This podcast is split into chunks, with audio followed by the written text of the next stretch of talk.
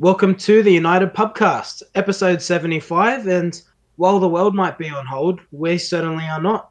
It's Larry here speaking, and again, we're changing it up a little bit. As the world changes, we change. Isn't that right, Tom? Uh, nothing changes for me, mate. Nothing changes at all for me.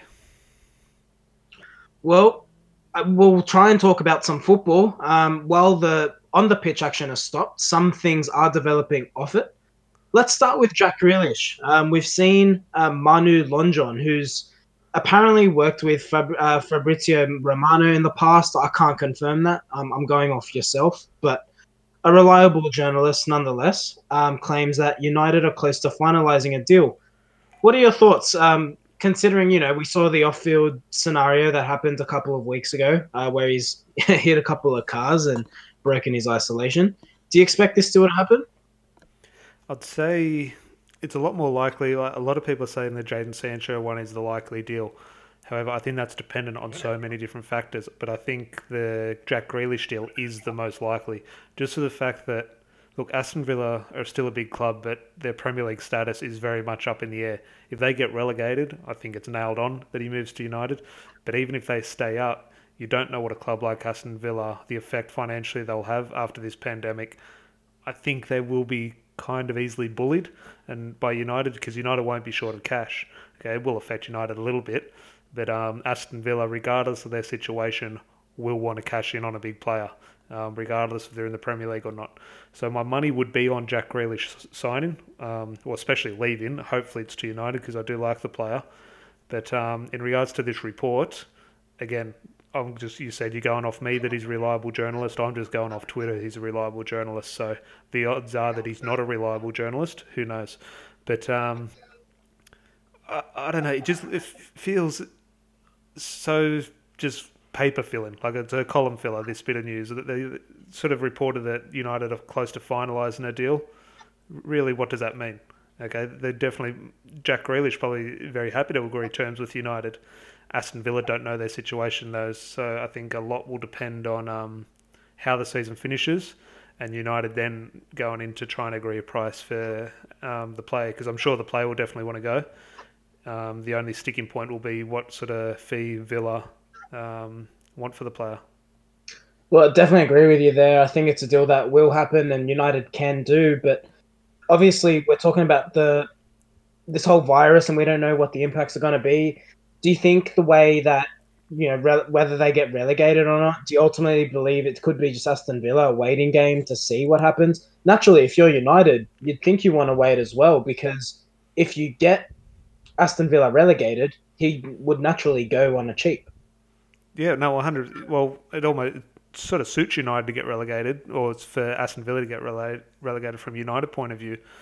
But um, I just think that type of club, in terms of where uh, United are currently sitting, and won't be, you'd think they won't be too heavily affected by this, especially compared to other clubs. I think, regardless of the situation, United can, and you can argue the moral side of things if it's rightly or wrongly, but they should go in and bully a club like Aston Villa. If we want to get to where we want to go, we need to say, okay, he's the player we want. We're going to take him. We don't care what how that bad how badly that's going to affect you. He's the player we want we're going to take him. And it just it looks nailed on to me, um, far more so than the Jadon Sancho thing, because I think that's dependent on so many different factors. Where I think this is just dependent on um, how much money Aston Villa not so much want, but how much money they need um, after this um, global pandemic. Yeah, I mean, I, I think he'll definitely fit the system. My only concern would be like we, we just don't know what's going to happen with Pogba as well, and I think that that's a really big factor to consider in all of this. I mean, you'd think if United are getting Grealish, it comes with a you're going to be starting. If we keep Pogba, which to be honest is looking more and more likely, and I know we'll get we'll get to Pogba um, in an unrelated topic, but do you see him coming in and even being happy to be a squad player if Pogba does in fact stay? Well, yeah, you're right. Everything will come sort of back to Pogba for a, number of different reasons, and we will get into Pogba. And yeah, I cast my mind back two minutes ago where I put all these points forward why I sort of want Jack Grealish and why I think he fits in. However, now when you add Pogba or continue Pogba into the mix, yeah, maybe he doesn't fit in, and it adds another sort of dilemma. However, it's a dilemma we've always sort of you always turn your nose up at. You so oh, we don't need that competition for places. But you look at, I remember watching teams like Real Madrid where they won those three Champions League in a row. Their bench was full of 50, 60, 70 million pound players. Our bench in the past has been full of you know, Jesse Lingard, Andreas Pereira, Juan Mata, etc., and players who I think are good footballers, but they're not 50, 60, 70 million pound players. And to be the best team in the world, to be the best team in the league, you need players like that on the bench. Um, they're going to be pissed off, and rightly so, but it is the only way you succeed. And where so often we have a great start in 11, then you look past it and you think, okay, they're good players, but are they good players where, okay, Pogba has a season ending injury? Can you have a player who can come in for 30 games and be Paul Pogba? Um, at the moment, we don't have that.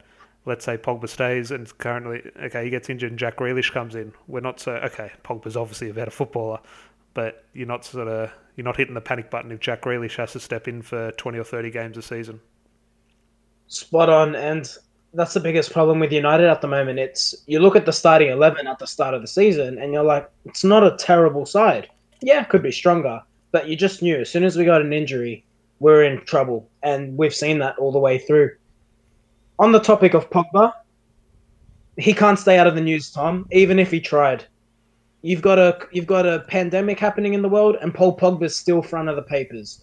Um, he's done a podcast with the Manchester United official podcast, and um, the the host has naturally asked him about the criticism he receives and name drops um, our good friend Graham Souness. And um, to be fair, I don't think he was disrespectful. Pogba simply said, um, "I hadn't heard of the I haven't heard of him um, previously. I've heard he, he was a great player." Um, and basically, that was it. He he left it there. Quite a respectful response, in my opinion. Sky Sports typically were wiping their hands together, and in uh, in teaching a respect lesson, we got Jamie Carragher, who knows all about respect, um, albeit spitting on teenage girls and abusing Paul Pogba, and then we have Graham Souness, who says, "Show me your medals." What are your thoughts? Well, first of all, you go back to what you say. Pogba said nothing wrong. And it was, it's very complimentary what Pogba said, and 100% correct because when you look at it, Paul Pogba was born, what, mid 90s? I'd say, I don't know, 92, 93 or something? Yeah, 93. What do you expect a young Frenchman to remember a Scottish player from the 70s and 80s when football wasn't televised as it is now? Like, why would I, why would Paul Pogba be expected to know who Graham Souness is? If he played for Liverpool, yes, you'd learn know a little bit about your history, etc and you would know, but he doesn't. Like, I'm sure Paul Pogba knows about Bobby Charlton, about George Best, etc.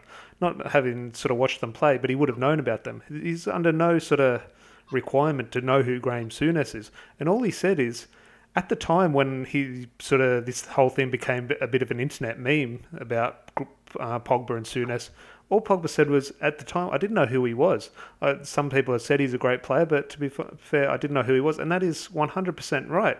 I do not expect a young French footballer to know a Scottish footballer from the 70s and 80s. That's just ludicrous. And to see Graham Souness get sort of, I used it on Twitter, so you could see him get visibly irritated about it. Like you could see him sort of go red, and I don't know if that was the fact that he was wearing his AirPods upside down, um, a quite uh, impressive feat. But um, it was just, I, I, I, don't get it. Like you could go into this whole where the sort of criticism of Paul Pogba stems from you know, there's very strong cases that there's sort of undertones of racism in terms of the reporting of him. You saw that with Raheem Sterling, etc., where it sort of it was called out with Raheem Sterling, but it hasn't been called out with Paul Pogba. Um, is there a jealousy thing? You look at Graham Souness; he shouldn't be jealous because he's got a lot of trophies himself, as he um, quite sort of neatly pointed out. But Paul Pogba's not short of a trophy, and Paul Pogba obviously has the big one in the World Cup. And um, Look, it was a little bit loaded in terms of the way they delivered it, in terms of Sky Sports and um, Jamie Carragher. Mm. But Graham Souness needs to let it go because he embarrasses himself. We, well, I enjoy watching him get embarrassed, but um, for his own sake, he should let it go because I thought Pogba handled the situation fantastic.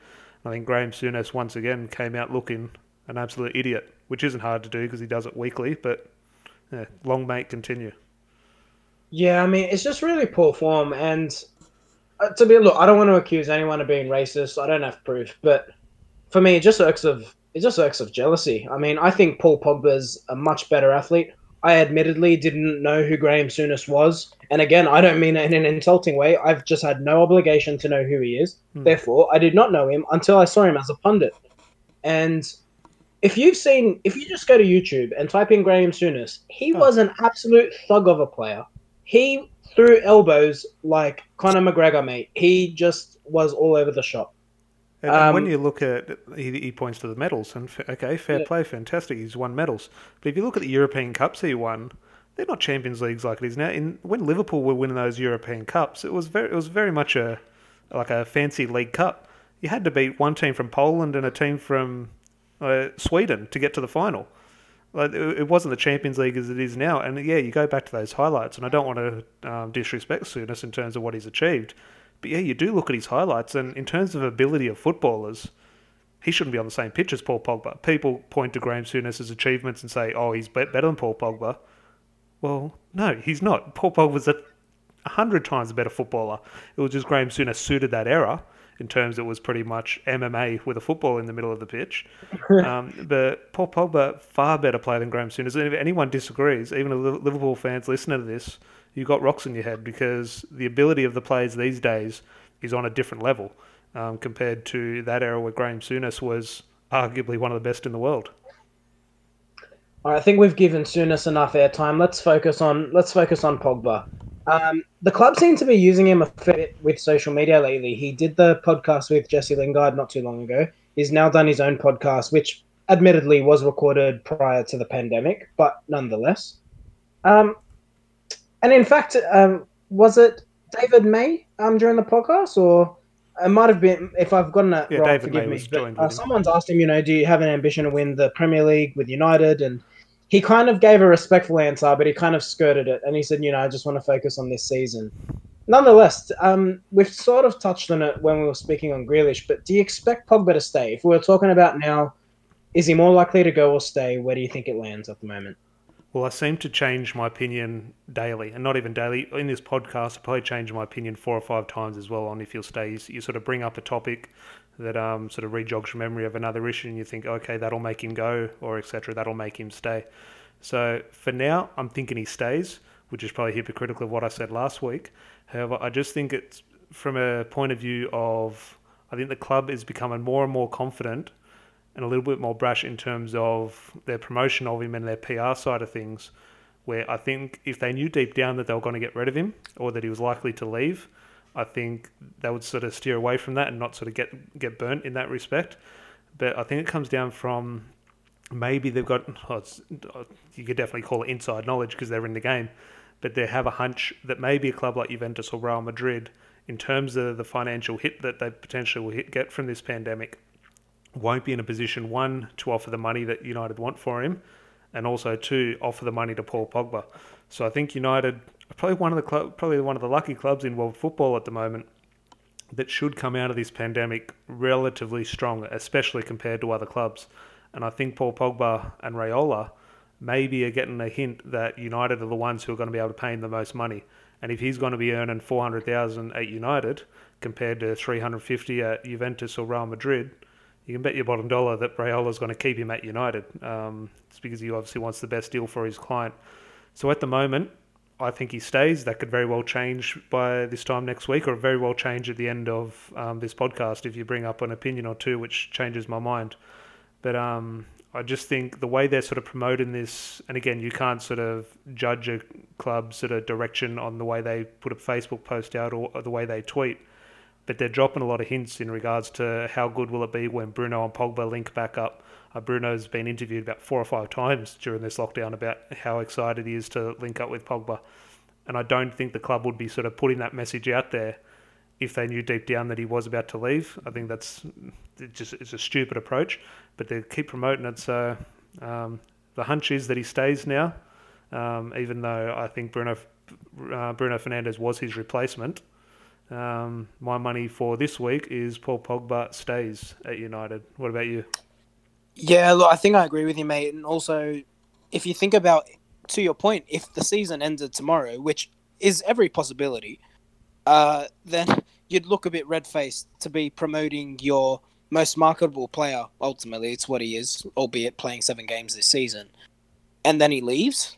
the club would be embarrassed, and they've gotten a PR expert in because they want to look good. Um, and look, that that's actually a perfect transition into the next topic. Um, we expect United or United and the Premier League really they they've now put a deadline supposedly of June 30 to get things rolling again, um, as in to have the season ended by.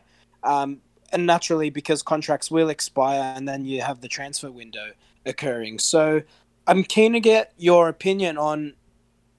Do you think this is going to happen? Because if I'm being honest, just the way the UK is at the moment, I just can't see it. Yeah, look, look, I'm no doctor, no expert. I've no idea what the next stage in sort of restrictions are going to be or the lifted restrictions. I think they could get it done.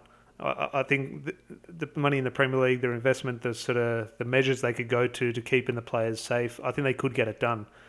I just think, in terms of a, no expert on the UK government, I just think the message that will send is a wrong one in terms of the problems their country is currently dealing with. So June 30, that is to fit those games in by then, I, again, I think they could do it. I just think from a sort of a social perspective, what it will look like, I think they'll fall into too many hurdles. We've seen currently, if any of our listeners are UFC fans, UFC's been trying to put on these events, but the government's starting to step in and say, okay, we know you can put them on, we know everyone can be safe, but we don't want to cross that hurdle. It's just too much hassle. Let's just postpone it. So um, I think the Premier League might fall into the same sort of trap and sort of have to find the same hurdles because I think they could be done. Uh, I don't know how. Um, the strong money is maybe get in a few grounds like Wembley, Arsenal Stadium, um, etc., and have, have everyone in and around the same area. But um, again, my money was on Pogba staying. My money on the season being finished by June 30. Um, I wouldn't be counting on that one, no. Yeah, it's oh look, it's a tricky one. By all means, I'd love to have the football back, but you're just hearing of the pressure on the NHS you know what? I've watched that much UK television. I'm almost ready to support the NHS because I keep hearing "Stay home, save lives, support the NHS," and then I remember, hold on, I live in Sydney, not in England. So there you go. But yeah, I'm with you, mate. I just I can't see it happening as much as I'd love the football to be back. I think it's just on the moral uh, moral high ground of you can't be putting more pressure on nurses and doctors to be at football matches when they are currently battling a pandemic and you're having literally nearly in the thousands of people dying every day. Um, so hopefully things can improve in the UK and if football's back, great. But you know, with my sensible hat on, uh, football has to go on the back burner for the moment. Well, um, we'll get rid of your sensible hat for a second. And uh, deep down, everyone is selfish in their own right. And again, yeah. you've made, made all the right points, and I 100% agree. However, just cling on to a little bit of hope, all our listeners. I think I mentioned this in maybe the last podcast or a couple of ones ago that when it returns, because it'll be behind closed doors, it'll be game. I think Sky will take advantage of it, and there will be games Monday, Tuesday, Wednesday, Thursday, Friday. There'll be games every single night, and it'll be like that World Cup feel where football's just back. And again, we got have a lot of hurdles and a lot of issues to deal with before football returns, and rightly so. But when football returns, that'll just be it'll be like a month long party, like that feeling. We won't care who we're playing. Every single game will just feel like a sort of FA Cup final. Um, so I can't wait for that, obviously. Yeah, look, I agree with you. And I think if you just look at what's happening in the UK and even in the world, right? Football is something that a lot of us love. It's a major part of our lives. We play the game, we watch the game, and for the most part of our lives. If you can bring people together and if you can give them that little bit of hope through just putting on a football tournament, then I think that's fantastic. So if it's if it can be done and it doesn't put any extra pressure on the health professionals who are out there doing an outstanding job and being the real heroes, then yeah, by all means, I think let's get it on. Um, mate, so I just want to then let's go down into what you have referred to. And you know what I think would be a great opportunity if football does, in fact, come back and it is played behind closed doors. Um, the ability of social media interaction, uh, the way that they could potentially have, you know, fans coming on because uh, like it's gonna you're not going to have the traditional um, pundits in the studio. I think that's a real opportunity for them to do that. So if we if I'm I want to I bring that point up because I want to take it back a little bit. What do you make of um, the the current way that you know? Obviously, we're seeing how Sky and everything are bringing players to Sky Sports, interviewing people, so forth. Do you see? Do you think that that's a dynamic that could work? Uh, in what aspect? I, I sort of know the topic you're sort of talking about, but sort of in regards to when football returns, like in terms yeah, of, yeah. Do you like- see it could be an opportunity to you know get fans more interactive? Possibly, I'm just you know ways at which we can lift the community, get them interacting in the football. Well, I think yeah, I sort of know what you mean, but I think they're, they're doing a good job of that. I don't know when football returns in terms of the coverage. I think that's that's all sort of very well, not I wouldn't say very well implemented at the moment, but it, it's something they've definitely sort of dipped the toe in the water. They get a lot of YouTubers, etc., on their shows. S- Some of the biggest YouTubers now sort of have regular spots on Sky Sports, etc. Um, so I think that's always then something they're always sort of sort of looking to improve upon, which is good um, to an extent. I don't think I think it's important not to do it too much. I think that you do need that expert opinion, um, albeit not Graham Souness's.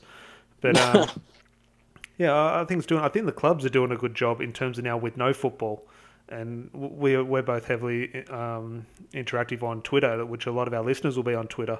And it's weird because when the football's there, Twitter, which we say all the time, is absolutely a minefield. It, it's toxic. It's a it's a horrible place and that, that's when the football's on. However, with no football, I don't know if it's a lack of stress levels or no one to really banter anyone about, but everyone's a lot more nice and a lot more positive. And I think, um, again, maybe a bit of a phase. Um, I'm, I'm sure we'll sort of snap out of it. Some if this lockdown continues for much longer, people might sort of turn. But um, I think it's a lot more positive, and I think while people are sort of more, more socially distant from everyone now in terms of social distancing, it's almost bringing people closer together. A lot of people, like one or two guys, have sort of who haven't spoken to in a while, given us a call and see how, how are you, etc. Uh, everyone's now hooking up on these Zoom um, phone calls, etc., and having catch ups. Um, I have one on Friday night. I'm looking forward to, and that's something you just you wouldn't really do um, if you had the option to go and see someone.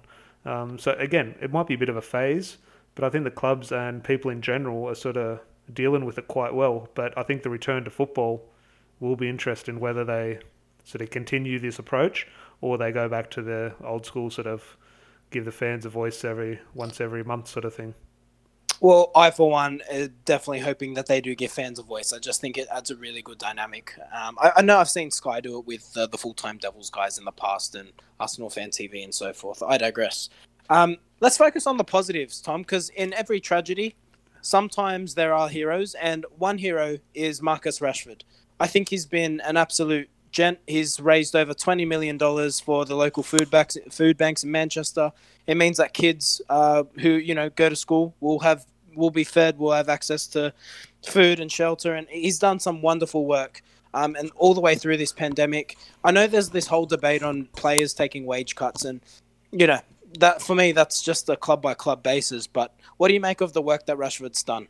And and like you know, we can tie it into the way he's developed on the pitch. Do you think that there's a tie of just maturing as a man, which has allowed him to produce, you know, season best form or career best form, I should say?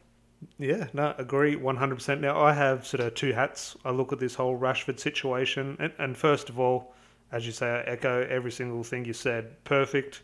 He deserves all the credit in the world. He's doing more than you see all these politicians sort of asking people to help out in this or this way. Rashford is doing more than anyone, and he doesn't have to. People could say, "Oh, he has the money; he might as well." Well, a lot of people do have the money and aren't doing it. You just look at the politicians and the billionaires um, in England who aren't pinching in. So hats off to Rashford 100%. And I think there definitely is a sort of correspondence in regards to his on pitch maturity. I think he's maturing off the pitch as well now. So there's definitely, you can tie that in with each other. Now, I don't want to put a damper on it at all because it's his choice and he's doing fantastic things. However, he's also on Twitter, etc., Instagram every day, interacted with fans and everyone loves it and I love it as well. You have to take a step back, and that's not him on Twitter. Like the way he's he's on there, you know, sort of eight hours a day, you know, posting photos and interacting with fans. He has a strong PR team behind him.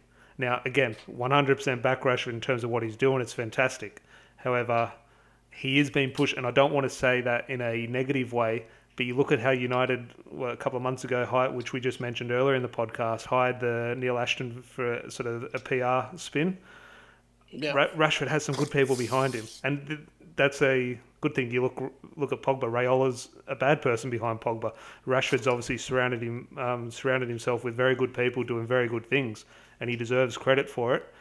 Um, I just hope it isn't sort of a phase, and I don't want to say it's a PR stunt, But I just hope it sort of continues and develops and isn't just yeah, he's not not playing at the moment because he was out injured, and he's just sort of keeping his sort of brand in the public eye. Hopefully, it's a little bit more, and which I which I believe it is. Um, just with my cynic hat, um, I am a little bit sort of standoffish on not not standoffish in a bad way, but um, a little bit hesitant to um, see who is actually behind it. But uh, whoever is behind it is doing great things because you just look at as we've said, like some of the politicians have called out footballers for pay cuts, and Rashford out of his back pocket is doing a hell of a lot more than anyone else. So, hats off to him. Spot on. Um, and let's finish on a little bit of a positive, well, if you believe reports, that is. I don't know if this is, if Neil Ashton is getting paid to say this, then I think is his spot on the money, and Woodward knows exactly what's going on. But if you believe reports, Tom, uh, Mr. Woodward believes he is no longer required to be involved in transfers and has thus released all responsibility from transfers, focusing purely on the commercial and financial side of the business. One, do you believe it? Two, if it's true, what are your thoughts?